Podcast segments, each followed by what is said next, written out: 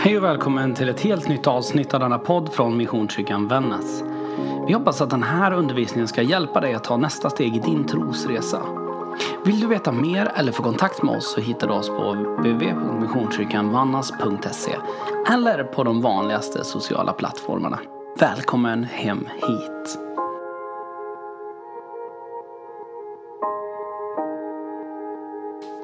Okej, Ja, men gött! Vad, hur är läget till? Det är bra.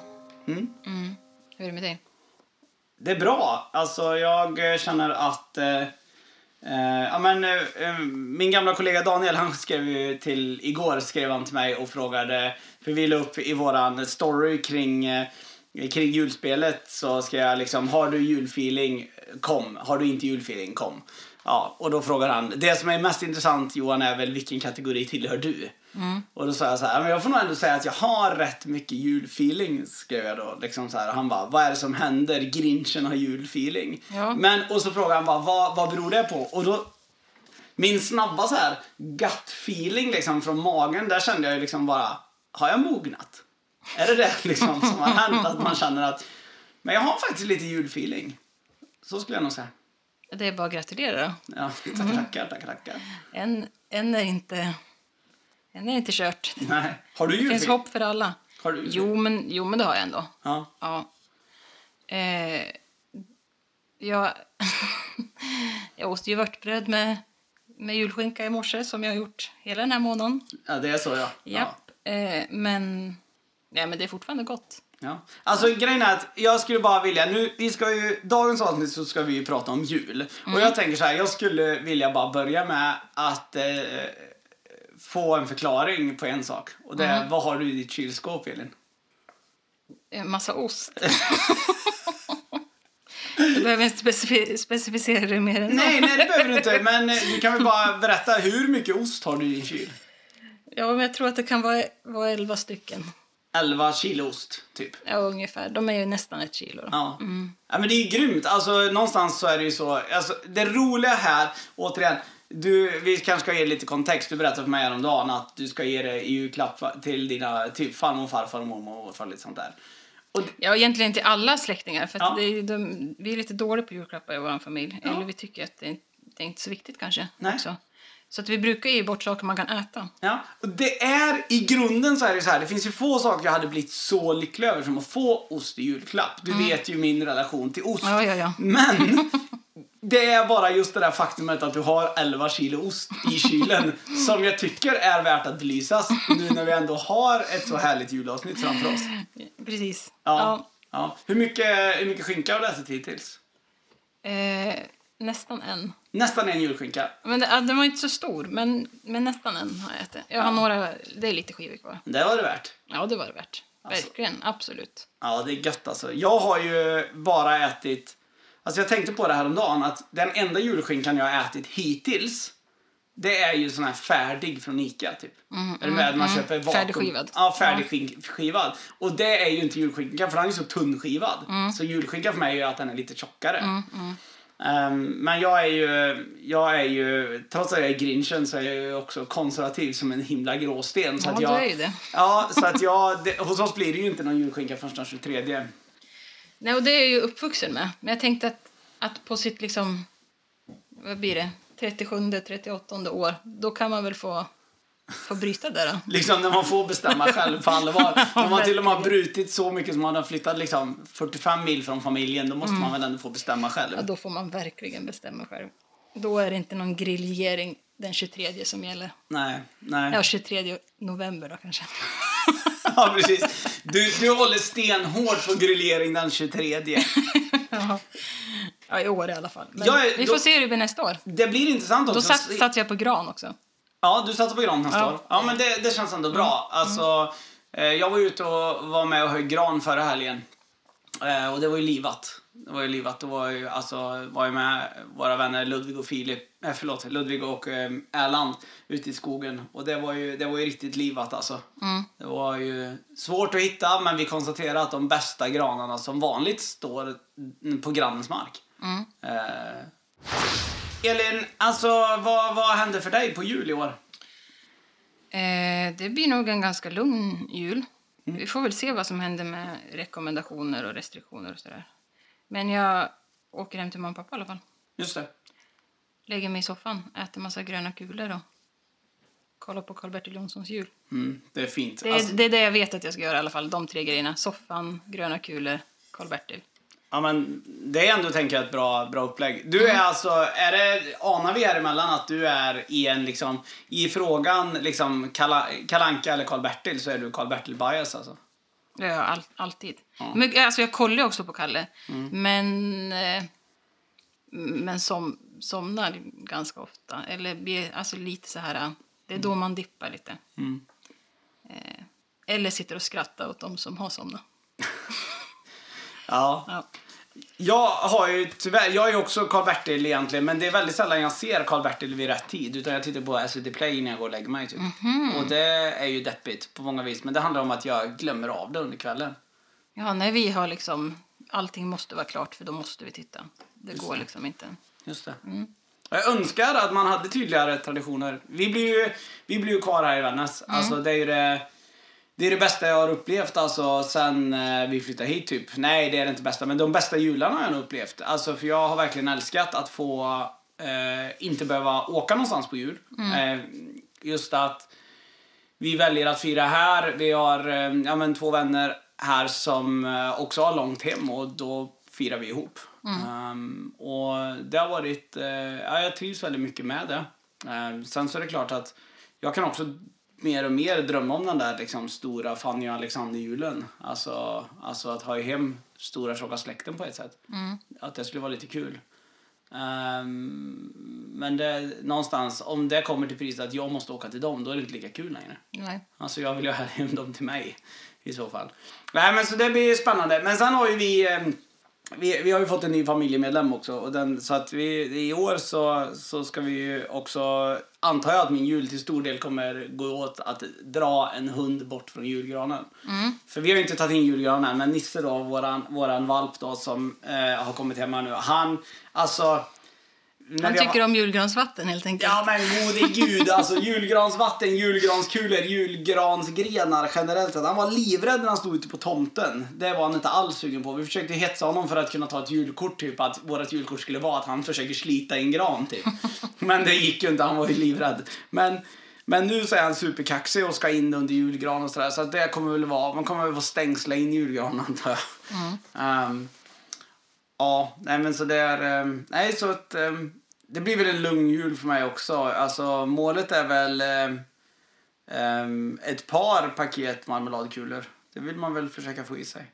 Jag tänkte jag ska pröva att göra egna marmeladkulor imorgon förresten. Imorgon kväll. Ja, men jag ska koka lite hjortronsaft tänkte jag. För jag plockade så sjukt mycket hjortron i somras. Ehm, och bara göra en riktigt intensiv typ hjortronsaft och sen pröva att göra marmelad. Jag tror att det skulle kunna flyga.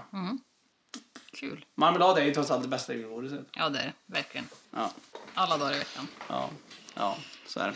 Men du, alltså, har du... Alltså när det kommer till jul, alltså jul, i grunden så, vi ska ju prata här om en stund liksom, varför firar vi jul? Men om man tar i liksom hela julberättelsen, liksom allt där, vad är liksom, vad är det som liksom fångar dig i den egentligen? Alltså det stora julen liksom. Mm. Ska vi läsa det? Ja, skulle vi absolut kunna göra. Ehm, ja, men så här berättar ju Bibeln om, eh, eh om Jesu födelse ifrån eh, Lukas evangeliets andra kapitel. Vid samma tid höll kejsar Augustus folkräkning i hela kejsardömet. Det var första folkräkningen med Quirinus som ståthållare i Syrien. Alla blev tvungna att åka till sina stamfäders hemstäder och prickas av. Alltså fick Josef resa från byn Nasaret i Galileen till Davids stad Betlehem i Judeen på grund av folkräkningen, eftersom han var ättling till David. Maria, hans fästmö, som väntade barn, for med. Medan de var där blev det dags för henne att föda. Hon fick en pojke, hennes första barn. Hon lindade in honom i en filt och lade honom i en krubba med hö, för de hade inte fått- någon plats inne på värdshuset. En bit därifrån hade några fåraherdar slagit läger och turades om att vakta fåren på natten. Plötsligt stod en ängel från Gud mitt ibland dem och Guds härlighet strålade omkring dem. De blev skräckslagna. Var inte rädda, sa ängeln. Jag kommer för att berätta att något stort och roligt har hänt för alla människors skull i hela världen. En frälsare har just fötts i Davids stad, en frälsare som är Messias och er Herre. Detta ska ni leta efter. Ett spädbarn som ligger i en krubba inlindat i en filt. Men ens fick ängeln sällskap av en väldig änglakör som sjöng lovsånger till Gud. Ära vare Gud i höjden och frid åt alla människor i världen som behagar honom. När änglakören hade försvunnit upp i himlen vände sig fåraherdarna till varandra och sa Vi skyndar oss till Betlehem så att vi får se det som Gud har avslöjat. De rusade iväg och hittade Maria och Josef och det lilla barnet i krubban. Nu hade de med egna ögon sett allt och för alla de träffade berättade de vad änglarna hade sagt om barnet. Alla som hörde herdarna häpnade. Men Maria sa inget om det utan höll det inom sig som ett kärt minne. Fåraherdarna gick jublande tillbaka medan de lovsjöng och tackade Gud för allt det som de hade fått uppleva. Allt var precis som de hade fått veta. Mm. Vad liksom poppar i den här berättelsen för dig, Elin? Nej, men både när du läste nu, men också innan, liksom, eller alltså erfarenhet sen tidigare, eh, så tänker jag att det som, det som på något vis är, är det starkaste och det som är svårast att greppa också, det är ju det här alltså att det är ett spädbarn. Mm. Eh, att när Gud kommer så gör han det som ett spädbarn. Mm. Eh, alltså jag, jag har ju träff, träffat färska bebisar liksom. Eh, inte, inte überfärska, men ändå hyfsat färska. Och det är ju någonting speciellt. Liksom. Det är hela, hela världen stannar ju upp på något vis när man håller ett litet, litet barn. Mm.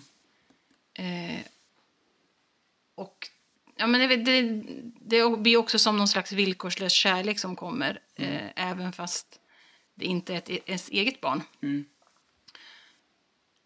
Och jag tror ju också, alltså det, att tänka då att, att Gud kom som ett litet, litet barn mm. blir så, det är så svårt att greppa tycker jag. Mm. Eh, för skulle det hända nu, skulle jag kunna tro på det? Ja, det är frågan.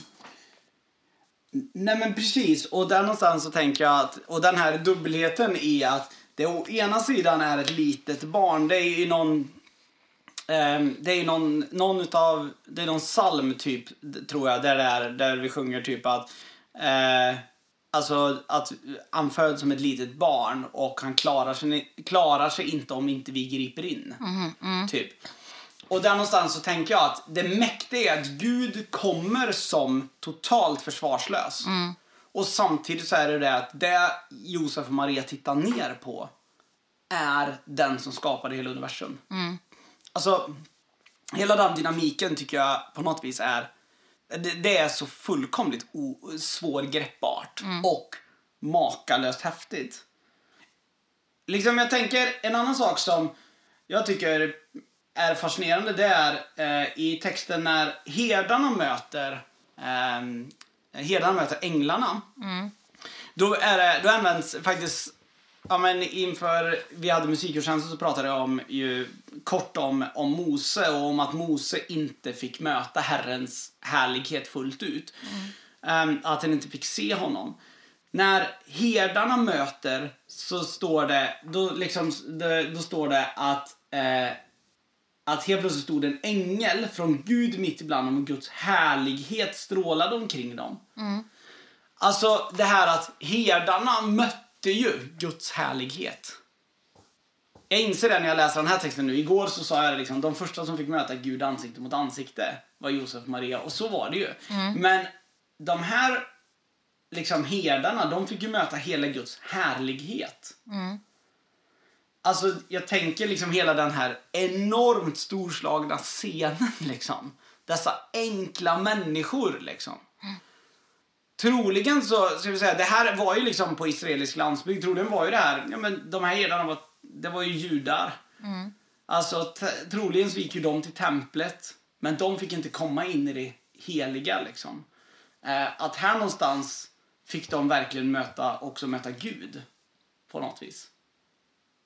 Jag vet inte, jag kanske blir lite metafysisk och, och strulig runt här. Men jag tycker att det är fascinerande liksom hela det där det storslagna i. Men sen så också det här klassiska kanske som är en gammal klassiker att säga som, eh, som pastor och det är att liksom varenda gång det berättas typ om änglar i Bibeln så blir människor skräckslagna. Liksom att, eh, alltså, för det berättas ju om här också att herdarna blev skräckslagna. Ehm, ja. Men det är också något, något fint och det, jag tycker att det säger någonting om, om Guds karaktär också lite. Att, att de, de som får gå först och får gå före oss och vara, eh, ja men se Guds härlighet. Eh, det är ja, men en, en ung liten flicka liksom. Eh, och hennes man. Och så ett gäng smutsiga fårvaktare liksom. Eh, det... Ja, jag vet inte. Jag tycker också att, att det liksom pekar på eh, nå- någonting som vi kanske också glömmer bort när vi pratar om det. Alltså de, de vise männen, de lyfts liksom upp ibland som när de kommer med gåvor och att det är därför vi ger varandra gåvor på jul. Och, alltså, det är mycket så vi pratar liksom, när vi pratar till barn också. Men, men herdarna, var, det de fick vara med om är ju, är ju mäktigt. Liksom. Eh, och vad hände sen med alla, med alla dem? Alltså, vi vet ju inte hur många de var, vi vet inte egentligen var de kom ifrån. Nej. Eh, men jag antar att, att, det liksom, att de, de var ju de första som var med och spred, spred evangelium egentligen. Ja men absolut. Det är ju högst troligt. Det är ju en rätt så livsomvälvande händelse Mm, de är med om. Ehm, och jag tänker att det säger ju också, jag tänker att i slutet där så säger ju till och med texten det också att ehm, alla som hörde herdarna de häpnade men Maria sa inget. Fåraherdarna gick jublande tillbaka medan de lovsjöng och tackade Gud för allt som de hade fått uppleva. Alltså någonstans Precis som du säger, alltså någonstans, det här är ju en, en viktig poäng att få in också tror jag, att i en kultur som är en strikt heders och hierarkisk kultur, liksom, där det bara var prästerna som fick gå in i det allra heligaste. Vi säger ibland att Jesus kom och förändrade allt. Liksom, att han gjorde så att för, förhänget in till det allra heligaste sprack och så vidare, så att alla människor fick tillgång till men också när Gud ville födas till världen så skulle det också förmedlas, inte av prästerna. Precis. Inte en enda stans i födelseberättelsen så finns det ju en präst med. Nej. Det liksom finns inte någon av de liksom heliga prästerna i templet, liksom inget sånt. Nej, men eller de som kanske var rika och hade makt i samhället också. Nej. Eh, för de sköt ju, sköt ju ifrån sig Josef och Maria när de kom och behövde någonstans att ta vägen. Liksom. Precis. Det är möjligtvis han som lånade ut sitt stall då. Om det nu var ett stall eller en grotta. Eller det, det är ju det är helt oväsentligt egentligen, tycker jag. Men eh, ja, Ja, men det här är en intressant grej. Det är ingen stor poäng, men jag, jag bara tänker på det när du sa det nu. Liksom när vi gör det i söndagsskolan när vi pratar om sånt här, liksom, då blir det ofta man säger, ja men Alltså jag har hört många varianter men en vanlig grej är att nej, men värdshusvärden hade ingen plats på värdshuset så han lånade ut sitt stall. Men det står ju inte någonstans att det var någon som lånade ut sitt stall. nej. Det fick in, de fick inte plats så de fick föda i stallet. Och så tänkte jag på det, jag satt, alltså jag har en, jag kan verkligen, en drog som jag kan fastna i är shorts på Youtube eller reels på Instagram och så korta filmklipp. Och sen bara swipar man vidare så kommer det ett nytt filmklipp. Och det är mestadels är det bara blaj-grejer. Men det finns det en kille som bland annat bara kör såna korta där han hjälper fattiga människor.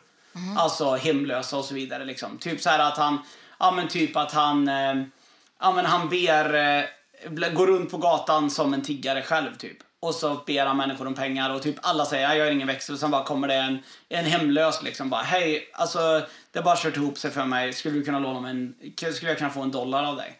Jag bara absolut, bara, jag har bara fyra dollar men du får ta det liksom. Typ så här en hemlös. Och här bara, ja men här får du 200 dollar för att du är sån här. Alltså typ så här, och så gör han en grej av det. Och då tänker jag så här. Ehm, då var det en kille liksom som han frågade bara rakt ut. Vad behöver du? Och han sa så bara. Eh, ja, det jag helst av allt skulle vilja ha just nu är mat i magen och ett tält. Och så fick han det och så frågade han bara varför vill du ha ett tält? Han sa bara för då kan jag sova under tak utan att vara olaglig. För att han var ju hemlös och varenda gång han sov under ett tak så var han olaglig. Han behövde ju lägga sig Liksom, han bara, ja men jag har provat, ja men han liksom, och sen hittade jag, hade han gjort någon längre intervju med honom också. Eller där han fick berätta om sitt liv. Och han bara, ja men jag brukar ibland, jag brukar sova i trappuppgångar eller jag har sovit liksom, ja jag har smitit, och då blev det så talande utifrån det här liksom. Ja jag har smitit in liksom i stadsparken där det finns liksom får typ. Ja jag har smitit in där och sovit i deras skjul typ. Och så tänker jag på, var det någon som var givmild mot Josef och Maria när de kom? Eller var det så att de fick smyga sig in i ett stall? Fick de smyga sig in i den här djur som hemlösa? För att föda sitt barn. Jag kan bara tänka mig den här fullkomliga paniken liksom. Jag är en av dem som med glädje ylar över hur sjukt i huvudet det är att man stänger liksom ett BB i inlandet. Och kvinnor ska behöva färdas liksom 45 mil när de ska föda. Men alltså här snackar vi ju liksom en new level of desperation liksom. Alltså där det känns helt sjukt att här en ska föda. Alltså om vi bara försöker översätta det till vår tid. Det kommer ett gäng, två stycken till Vännäs, de har ingenstans. Och så bara, ja men vi kan i alla fall hitta liksom ett skjul där det bor några hästar. Där kan vi föda. Alltså, det är så fascinerande liksom. Mitt i den utsattheten föds Gud. Ja, jag, ja, och också så här, skulle, skulle vi någonsin kunna komma till den desperationen? Liksom? Eller jag hoppas ju inte det. Jag hoppas ju till och med när det, liksom, när det är VM i rally och fullt överallt och allting är uthyrt liksom, eh, och folk eh, har trängt ihop sig för att hyra ut sina hus så tänker jag ändå att det är klart att det borde finnas någonstans att få gå in för Ja. den som inte kan, eh, kan hitta någon annanstans att ta vägen. Men det kanske inte är så. Det kanske bara är naivt att tänka att det, det finns ju fortfarande folk som, som är ute eh, fast vi har extra rum i våra hus. Ja men så är det ju. Ja. Och jag tänker att rent krasst så är det så här, den värdshusvärden som ser en höggravid kvinna och känner att jag har inte plats. Precis. Det är ju en grymt fascinerande tanke att tänka. Alltså jag skulle ju till, ja men liksom som nu, vi har ju, ja men, jag, du, både, både du och jag har ju två nära vänner som just nu väntar barn. Och alltså, ja men, varav en utav dem är liksom typ halvvägs. Och den andra lite mer än halvvägs genom en graviditet. Alltså, det räcker med den som är halvvägs. Så tänker jag liksom så här. jag skulle aldrig kunna tänka mig att låta en sån, om den står på min trappa. Den skulle, få, den skulle kunna få sova var som helst hos mig såklart. Inte bara smita in i snicken. Nej, inte bara smita in i snicken eller min friggebod liksom. Utan, alltså det är självklart, det är en gravid människa för guds skull. Och jag skulle ha svårt, jag tror att jag skulle släppa in, över natten skulle jag släppa in vem som helst tror jag. Men det, det kanske jag bara tänker. Jag kanske i slutändan av dem bara är en simpel världsursvärd. Och Maria var ju inte bara vem som helst. Hon var ju faktiskt gravid för Guds skull också. Inte bara för Guds skull. Men det kunde inte världshusvärlden veta. Den där ordvitsen var ju... Den var ju sämre än Nasaret senast. Nej, det var inte. Ja. Nej men alltså det är ju, julberättelsen är ju väldigt, väldigt komplex. En annan sak som jag skulle bara vilja peka ut i den som jag tycker är intressant. Det är att eh, när, det är inte lika tydligt i Lukas men jag tror att det är i Matteus där, där pekas ut att det är en kung som föds. Mycket, mycket tydligare. Att någonstans där är Eh, och det lyssnade jag, det, var, det vet jag däremot vems predikan det var om man vill lyssna igen. Det var ifrån North Point Community Church, Andy Stanley. Ifrån, eh, jag tror att det var andra advent eller första advent, någon utav dem. Ehm, och då så pratade han om att eh, just det där att den här världen som Jesus föddes till förväntade sig inte en frälsare i den meningen som vi fick. Nej. Utan man förväntade sig en Messias i form av alltså en fredskonung. Det var det man förväntade sig. Och han, han pekar ju på att ja, men det som är eh, att herdarna när de får höra om det här, alltså när de kommer så är det så att ja, det berättar ju om liksom att eh, ja, men texten säger ju att, eh, att det är liksom han som är född är er frälsare, han är Kristus, Herren. Eh, liksom. Och där är det ju, det ordet som används där i grekiskan är ju kyrios och det är ju liksom typ, kyrios är motsvarande typ Javé liksom i gamla testamentet, alltså Gud, Gud. Uh, men ändå, frågan är om de tog in det. alltså, men det man förväntade sig var en kung. För vad är det som händer efteråt. Mm. Ja, men det är ju det här, alltså, vi måste ju komma ihåg av det, liksom på vilket sätt Herodes då som var kung i Israel då, judarnas konung på den tiden.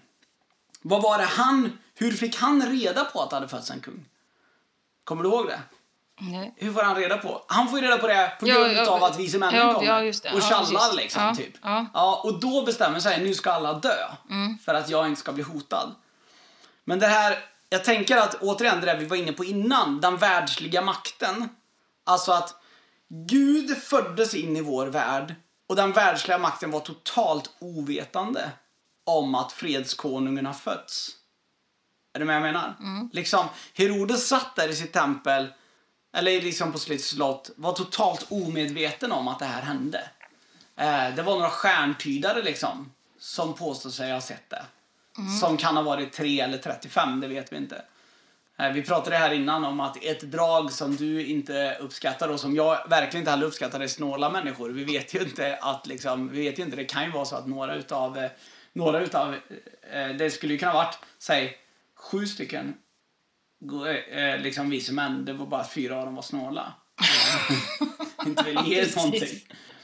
Um, ja. Men en grej som är eh, som jag brukar, eller en bild som jag brukar använda mm. eh, kring det här, de här förväntningarna som fanns liksom, med profetier och, mm. eh, och att Gud, alltså när Gud ska bli människa och att det är så förvånande eller överraskande att han kommer som ett litet barn. Mm. Eh, du och jag vi är uppvuxna med Berts dagbok. Och mm. Bert. Mm. mm eh, och och i filmen då, eller serien är det väl, tv-serien, eh, då, då väntar man alltså Klimpen har ju liksom tagit över och eh, är ganska dryg mm. och sabbar ganska mycket för de andra. Mm. Och de bara längtar efter på något vis att hitta en väg ut och någon räddning. Mm. Och så får de höra liksom, jag tror att det är Åke som smyghör liksom på rektorns kontor att det kommer komma en, kill, en ny kille som heter Erik. Eh, och Åke gör liksom en grej av det där. Att nu kommer han. Nu är det sto Stor-Erik är på ingång och nu ska Klimpen få stryk. Liksom. Mm. Eh, och så till slut så lyckas hon uppvigla hela klassen till liksom Klimpen sitter där med dumstruten till och med. För nu, mm. nu kommer, nu kommer Stor-Erik och då, eh, då kommer räddningen liksom. Mm. Eh, och så öppnas dörren liksom och så, så sticker det ut en liten, liten gubbe sandal. Mm. Liksom. Med strumpor i. Precis. Ja. Eh, och så följs liksom, man får följa liksom kroppen från, från fötterna upp liksom. Och så är det är den där lilla Erik som är mindre än alla andra i klassen. Ja, men då, man får väl ändå säga man, alltså att man har ju karaktäriserat honom som en tönt. Ja, ja, ja. ja. Verkligen. Ja. ja. Eh, och, och den besvikelsen liksom. Över att nu, det skulle ju, det, skolans stjärna skulle ju komma nu. Mm och ta över och äga sönder. Liksom. Mm. Och så kommer Lill-Erik och är en tönt. Mm. Eh, och jag kan inte låta bli att tänka liksom, att skulle det vara samma sak liksom, med Jesus, eller var det samma sak? Mm. Här, här ska det komma en gud mm. som ska rädda hela världen. Mm. Och så är det liksom en skrikande, röd, mosig, bajsande varelse i ett stall. Liksom. Mm. Eh, Gud har ju humor i alla fall. Ja men det får man ju verkligen säga. Mm. Och jag får ju bara den här också bilden framför mig liksom när det här i tv-serien är. Mm. Liksom när det helt plötsligt när också då Klimpen rycker av sig struten från huvudet. Mm. Och så bara använder han som en megafon och vrålar bara Lill-Erik, Lill-Erik, Lill Och alla liksom, de andra, framförallt Åke då som har ljugit ihop det här. Mm. Inte första gången Åke ljuger ihop någonting nej, men nej. bara ångesten i honom där han bara gömmer sig liksom nere i bänken. Bara paniken. Nu kommer inte den där. Men sen då, kommer det ju, alltså lite senare i ett annat avsnitt, Ja. eh, så kom, då är det ju Lill-Erik som räddar dem ur en knipa. Ja. Eh, och det händer väl flera gånger att Lill-Erik faktiskt får vara räddaren Ja. från Klimpen. Eh, och det, ja, Nej men alltså Lill-Erik är ju konstant egentligen antihjälten. Alltså den där lilla antihjälten. Och på ett sätt skulle jag säga att det är precis samma sak med Jesus. För någonstans, Jesus gör ju så... Det är ju det som är grejen. När det föds som det där lilla svaga. Och samtidigt så är det så, ja det finns ett par tillfällen där man kan säga att Jesus röjer runt så att säga. Liksom, och liksom i sitt, genom sitt liv. Men det är ju egentligen på ett sätt en pinsam hjälte i, i en riktigt dålig film på ett sätt liksom, som föds här. Och eh, man kan ju liksom bara tänka sig liksom om det nu men i den här kampen mellan gott och ont liksom så här, var det så att den, den där natten liksom, det föds en liten bajsande varelse liksom. Och så liksom sitter djävulen där någonstans och bara vrålar liksom. Lill Jesus, lill Jesus, lill Jesus. Men samtidigt så är det ju så, vem är det som blir på något vis dagens hjälte till slut liksom. Och att där någonstans se att det är inte genom makt liksom. Det är inte genom världens logik. För det, det är ju så, hur vi än har format i vår värld så känns det ju som i nästan alla samhällen så har det formats att stora och starka har en fördel liksom. Ehm, och men inte i Guds värld. inte i Guds värld. Där är det liksom David mot Goliat i allt. Exakt. Eh, och det, det är kanske därför Jesus är ett spädbarn. Ja. När han gör entré. Liksom. Mm. För att på något vis en gång för alla faktiskt visa att...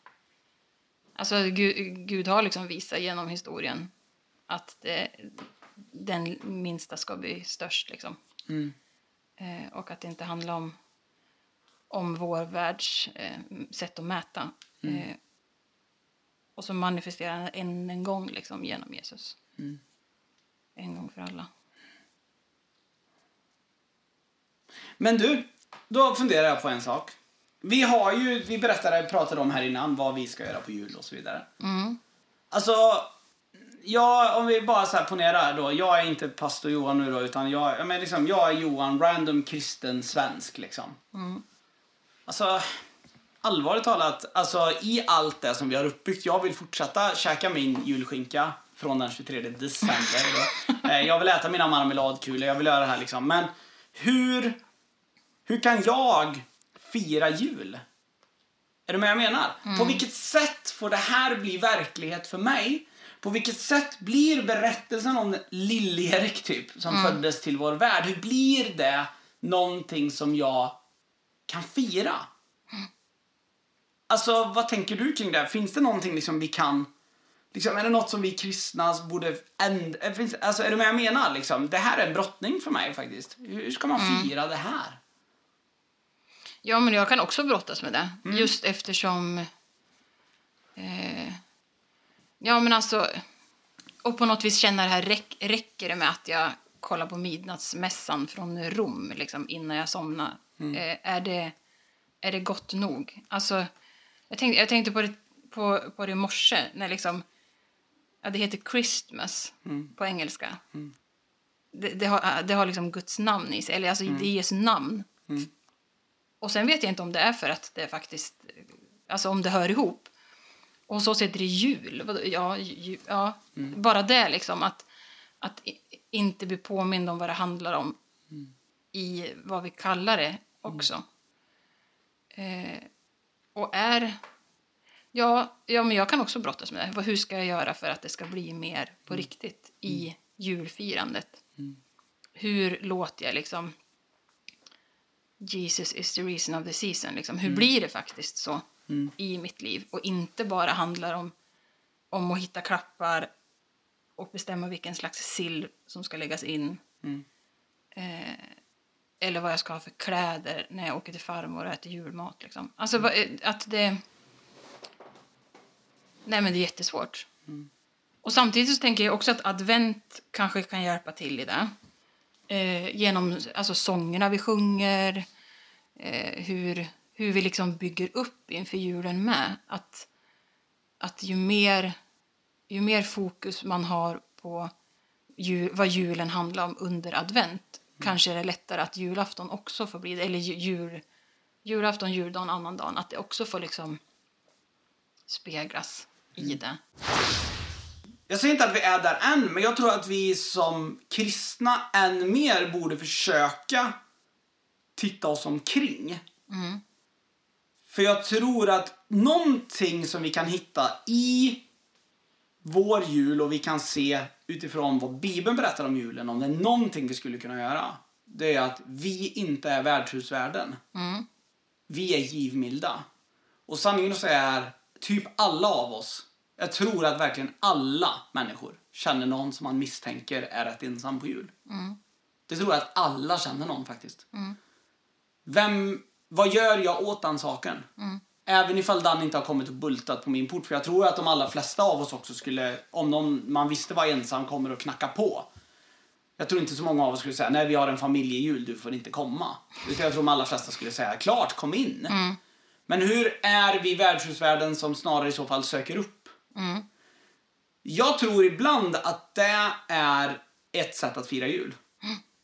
Att någonstans, vad innebär det att Gud kom till vår värld? Men det var ju att Gud bröt på något vis med alla in, liksom vanliga standardkonventioner. För att hans närvaro in i vår värld var så viktig. Och då tänker jag liksom att, och att han hade ett uppdrag. Och frågan är liksom, hur återspeglar vi det? Är du med vad jag menar? Liksom? Ja, absolut. Och där tänker jag lite, nu, det, det här kanske, nu kanske det blir lite syrligt. Eh, och jag, jag kommer liksom på det nu när du pratar att, att nu då för min del, om jag nu har ätit julskinka i nästan en månad, då blir inte det så heligt. Att alla andra år så är det liksom få komma hem till mamma och pappa dagen före julafton, grilla skinka, s- knäppa en julmust liksom. Eh, att det blir så viktigt att jag glömmer bort allt det där andra runt omkring. Men om det, an, om det liksom själva julmaten, eh, sö, sötsakerna och eh, liksom om jag är mätt på marmeladkulor redan innan jul eh, då hamnar ju inte mitt fokus där. Eh, men annars, när, när allting är så återhållsamt eh, och det på något vis blir liksom... Det är klart att det blir viktigare då, Ja. den 24 och 25 och Yes. 26. Eh, för att vi har väntat och längtat så mycket. Och att då försvinner liksom tron eller Jesus i allt det. Du menar alltså det du förespråkar i så fall, det är att vi bara borde i så fall köra på hela november? Alltså jag vet, jag vet inte om det är det. Det var när du pratade så tänkte jag så här att, att för mig kanske. Så att det är alla bra fall att kommer köra i november? Nej, men alltså... Nej, inte att det är bra att köra i november, men det är bra att, att det inte blir så heligt. Alltså att, att det inte... Djur, handlar djur om att, att det ska dofta gran eh, och att få äta den här första skinksmörgåsen eh, och få spela Bingolotto eller något. Eller nu hatar jag Bingolotto, jag ska inte ens ha det som ett exempel. Nej, men så handlar djur om, om granen och eh, julmusten och den nygriljerade skinkan. Liksom. Är det därför jag åker hem till mina föräldrar för att fira jul? Eller gör jag det av någon annan anledning? Jag hör vad du säger. Alltså för eh, grejen är ju, jag, jag köper helt det du säger. För i grunden så är det givetvis ett jätteproblem om det blir för stort. Eh, för mig tror jag nog snarare så här, vad är anledningen till att jag inte vill ha någon grillerad skinka förrän den 23 december? Det är ju för att jag vill tycka det är gott i 20 Knut. För att för mig, det här är faktiskt en sak som har blivit viktigare för mig. Det är att jul ska få vara jul. Alltså, för mig så är det ju så här, det kommer inte på kartan att jul ska rensas ut före 20 Knut. Nej. Eh, för att eh, där kan jag tycka att det är så många som är, de har gasat så, så länge då så orkar man inte längre. Men jag kan ju se, där finns ju andra poänger med jul. Alltså med jul, runt jul så tenderar vi, visst det är mycket som är centrerat kring tvn, kring jul. Men jag upplever också att vi har mer tid för varandra. Vi tar mer tid för varandra. Jag upplever ändå det kring jul. Mm. Alltså, det kanske bara är hemma hos oss, men jag ser ju ändå det också på sociala medier. Liksom, helt plötsligt vill folk pussla. Liksom. Mm. Vem vill pussla egentligen? Men alla kommer ju på att det är kung vid jul. Mm. Och så vill man pussla, pussla, pussla, pussla. Och sen tänker man, varför pusslar vi inte jämt? Och sen så liksom, lagom när man mösar in på sitt tredje pussel så inser man varför vi inte pusslar jämt. Eh, och där tänker jag att ehm, men frågan är liksom hur skapar man utrymme i den tiden? Nu är det ju, i år har vi ju fått lära oss, Elin vi skämtade ju om det här om sistens, att det är ju en riktigt dålig jul i år. Alltså för att man får så lite ledigt. Ja, man är aldrig ledig. Ja, och någonstans, jag fattar ju inte skillnaden knappt. Nej, vi är knappt lediga ändå. Nej, precis. Man är ju knappt ledig ändå. Och, och jag var på säga min fru är alltid ledig nästan. Men det är hon inte. Men hon jobbar hemifrån mycket. Men alltså, men jag funderar på liksom under de där dagarna man ändå är ledig, hur skapar man utrymme för tron? Jag menar, någonstans så kan jag bli så här. ehm, det kan provocera mig stundtals. För på vissa sätt så är det ju gudstjänster och sånt över jul är ju på ett sätt väldigt, väldigt välbesökta. Å andra sidan väldigt, väldigt dåligt besökta. Ehm, jag läste en undersökning, det här var typ tio år sedan. Men, och då var det någon så här siffra jag läste om att de som normalt går i gudstjänst, aktiva kyrkobesökare, de går min, tenderar att gå mindre under jul. Och snittsvensken ten, tenderar att gå mer under jul. Något så här, så var, det var typ tio år sedan så var den där undersökningen. Något så här. Och det är ju grymt intressant. Vad beror det på? Och, och där någonstans så tänker jag att ehm, Ja men ibland så har jag funderat på, har vi liksom, ehm, har vi gjort det, är vi i kyrkan kanske några utav dem som kanske skulle behöva jobba mest på att göra julen mer, ja men på engelska har man ett uttryck, put Christmas, eh, Christ back in Christmas. Alltså någonstans att ta tillbaka Kristus in i julen liksom. Att någonstans har, är, har vi kanske ett ännu större jobb att göra där. I, på, I våra personliga liv. Att liksom att under den här perioden så vill jag prioritera. Ehm, jag tänker så här, vad räcker? Jag tror att jag tror att det räcker att göra absolut ingenting egentligen. Jag tror att, att vara närvarande och vara tacksam över, att, över allt, det tror jag är en, det räcker väl.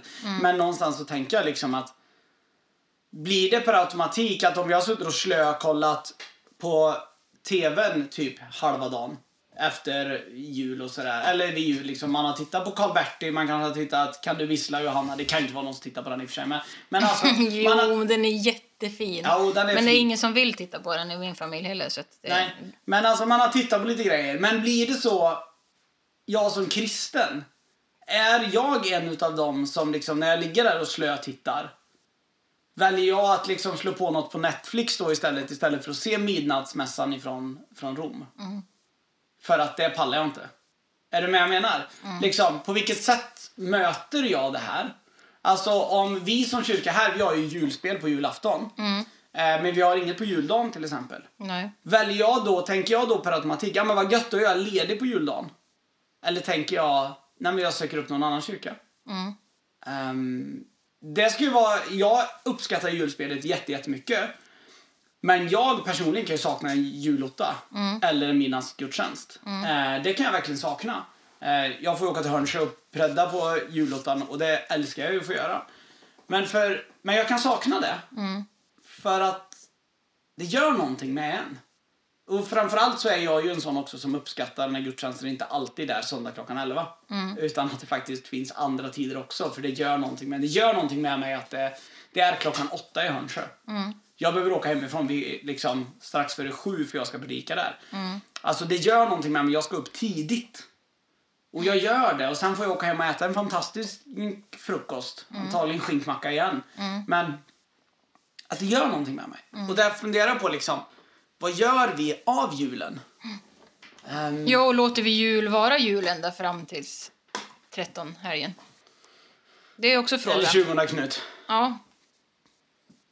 Ja, men alltså, jag tror så här, tyvärr, det här är en sorg, men jag skulle säga, ledsamt nog skulle jag säga nej, vi låter den inte vara det. Nej.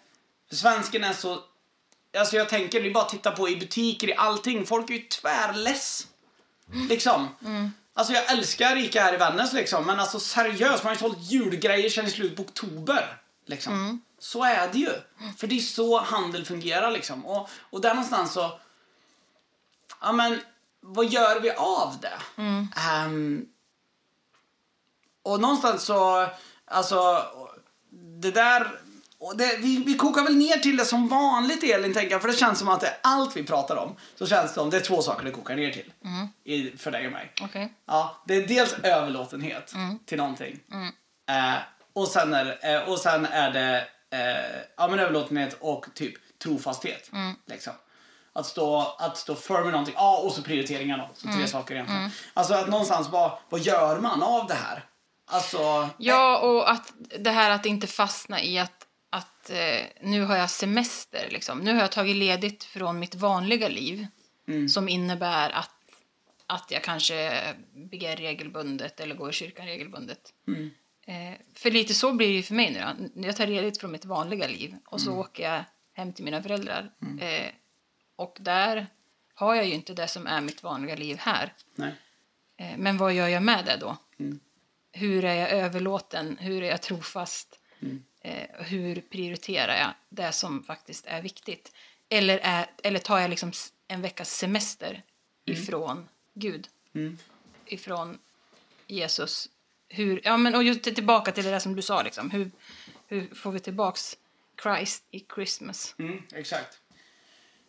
Nej men det där, jag, jag, jag, jag tror att det här är så viktigt. Alltså jag tror, alltså jag, jag har ett uttryck som jag, jag lär jag tröttna på det. Det finns två uttryck jag använder alldeles mycket. Det ena är att det sen Sundsvall brann. Och det andra uttrycket som jag använder alldeles för mycket det är att Kristus har inte dött och uppstått för den här sakens skull. Nej. Nej. Och då tänker jag så här. Du får gärna fortsätta använda båda de uttrycken. Ja, visst tycker du om dem? Ja, ja, ja, jag. Och om man då skulle kunna säga så här. Helt seriöst, Gud föddes inte till en röd flammig, skrikande, bajsande sak i en krubba. Troligen illegalt brukad, liksom eh, illegalt brukat stall. Mm. Gud föddes inte in i det för att du ska ta, kunna få ta ledigt en vecka från din tro. Nej. Alltså någonstans i det, och det säger jag inte bara till dig, det säger jag till mig själv och det säger jag till oss alla. Att någonstans se att det här epicentrumet, liksom, det är lite samma grej som, ja, men det har jag berättat för dig innan, liksom, att en sak som jag blev lite av en chock för mig när jag kom hit. Eh, liksom, jag är från södra Sverige och förutom första advent typ, och midnattsmässan kanske, men framförallt första advent så har ju påskdagen varit den största gudstjänsten. Alltså påskdagen är jättestort där jag kommer ifrån liksom. Um, medans här så är det så många som åker till fjälls. Och jag blev faktiskt chockad över det. Och, så tänk, och sen så fick jag liksom en motivering utav det där utav människor som bara, ah, men vi firar ju Kristi uppståndelse varje söndag. Ja men fine, jag köper vad du säger men alltså den här helgen så lever vi oss igenom påskdramat. Liksom. Vi lever igenom liksom Jesu lidande för att sen fira den fullkomliga segern och då sit- jag fattar att du upplever fullkomlig seger i en fjällsida drickande varm choklad och tuggande på torkat renkött typ. Jag fattar att du upplever seger där. Men samtidigt så skaver det i mig liksom. Vad gör vi av det? Tar vi ledigt? Ehm, jag tror att eh, det absolut bästa sättet att fira jul på tror jag är att faktiskt på allvar ta tid att på ett sätt göra det du och jag har gjort just nu. Jag tror att i vänners, goda vänner, i familjens lag, liksom, i den där borgen, liksom, tala om det som faktiskt betyder någonting. Jo, men att brottas lite grann högt tillsammans om att det här är ju svårt. Liksom. Ja. Hur, hur gör ni på jul? För att jag får inte ihop det här. Liksom. Exakt. Och kanske skulle man så här mot slutet kunna skicka också med en utmaning. Kanske skulle man utmana om du har, det kanske inte funkar om du har kids som är liksom, eller barnbarn som är två, tre år, vad vet jag. Eller så funkar det jättebra, men de går och lägger sig tidigare än dig, det är min erfarenhet. Men kanske skulle du ta och sätta dig med dina nära och kära, eller om du är själv eller vad den är. Läs julevangeliet, Lukas kapitlets andra kapitel och sen de första typ 20-25 verserna. Där någonstans. Och så faktiskt fundera på vad är det som hugger tag i dig? Vad är det som händer i dig när du läser det här? Faktiskt möta julen. Har du någon med dig där så prata om det. Gör den enkla övningen liksom. Eller kanske bara det här, det finns ju en klassisk där man har gjort så här. När vi läser den här berättelsen, vem är du i berättelsen? Eller någonting liksom att, att faktiskt få möta julens berättelse, att sätta sig in i det enorma som det faktiskt är. Ja, och i många familjer så, så lyssnar man ju på julmusik och sjunger psalmer och sådär. Eh, Att, att också då lyssna på texten. Att inte bara låta det bli någonting i bakgrunden utan låt, ja, men, precis som, som Maria gjorde, liksom, ta till sig och låta det sjunka in i hjärtat och begrunda det lite grann. Vad, vad handlar det här om egentligen? Eh, för det, ja, om man inte får tid eller vill prioritera att sätta sig med sin bibel och läsa. Eh, lyssna på, på någon, alltså lyssna på när juldagsmorgon glimmar på, eh, på juldagsmorgon eller någon annan psalm. Och kan vi också skicka med anpassningen kanske att eh, sök dig till någon kristen gemenskap i jul. Alltså, och är du Vännäs så är du hjärtligt välkommen på julspel. Och, och jag säger inte att du måste gå på någonting varje dag, men gå på någonting. Gå på julspelet hos oss, gå på en julotta där du har en, gå på en midnattsgudstjänst. Eh, eller bara kanske att du gör prioriteringen att jag sappar inte undan när jag möter det kristna budskapet på TV. Eller när du sitter och scrollar, vad ska vi titta på Netflix nu? Kanske du och din närmsta bara så här, bara, ah, men du, vi kanske bara ska titta på den här SVT liksom 15 minuters gudstjänsten här nu. Eller liksom Tittar du runt på Youtube så kommer du hitta hur mycket gudstjänster som helst. Det är jag 100% säker på. De kommer bara mosa ut nu, de här stora powerhouserna till kyrkor. Liksom. Att ta det. Ta en tid och stanna upp inför det fantastiska i att Gud blev ett barn. Gud föddes till oss, Gud blev en av oss. Liksom. Immanuel, Gud med oss. Aldrig mer så kunde liksom... Gud blev ju oskiljaktig. Liksom. Innan det så skulle inte Gud kunna säga jag vet hur ni har det. Nej. Men efter det så kunde Gud fullt ut bli ett av oss och säga jag vet exakt hur ni har det. Men jag tänkte att vi skulle bara, jag skulle vilja avsluta med att läsa en text eh, som eh, eh, som är skrivet utav eh, en eh, en författare som jag, jag tippar på är en kvinna. Alvora Larsdotter heter hon i efternamn i alla fall. Eh, och Thomas V Andersson, eller Andersson V. Som har skrivit den här. Eh, men det är Tommy Körberg som sjunger den som heter Gud är ett barn. Eh, och den har refrängen går så här. Och i natt så kommer de att knacka på din dörr och be om ett rum. Ja, i natt så kommer ett litet barn med fred. Ta hand om det. Att någonstans så tänker jag så här.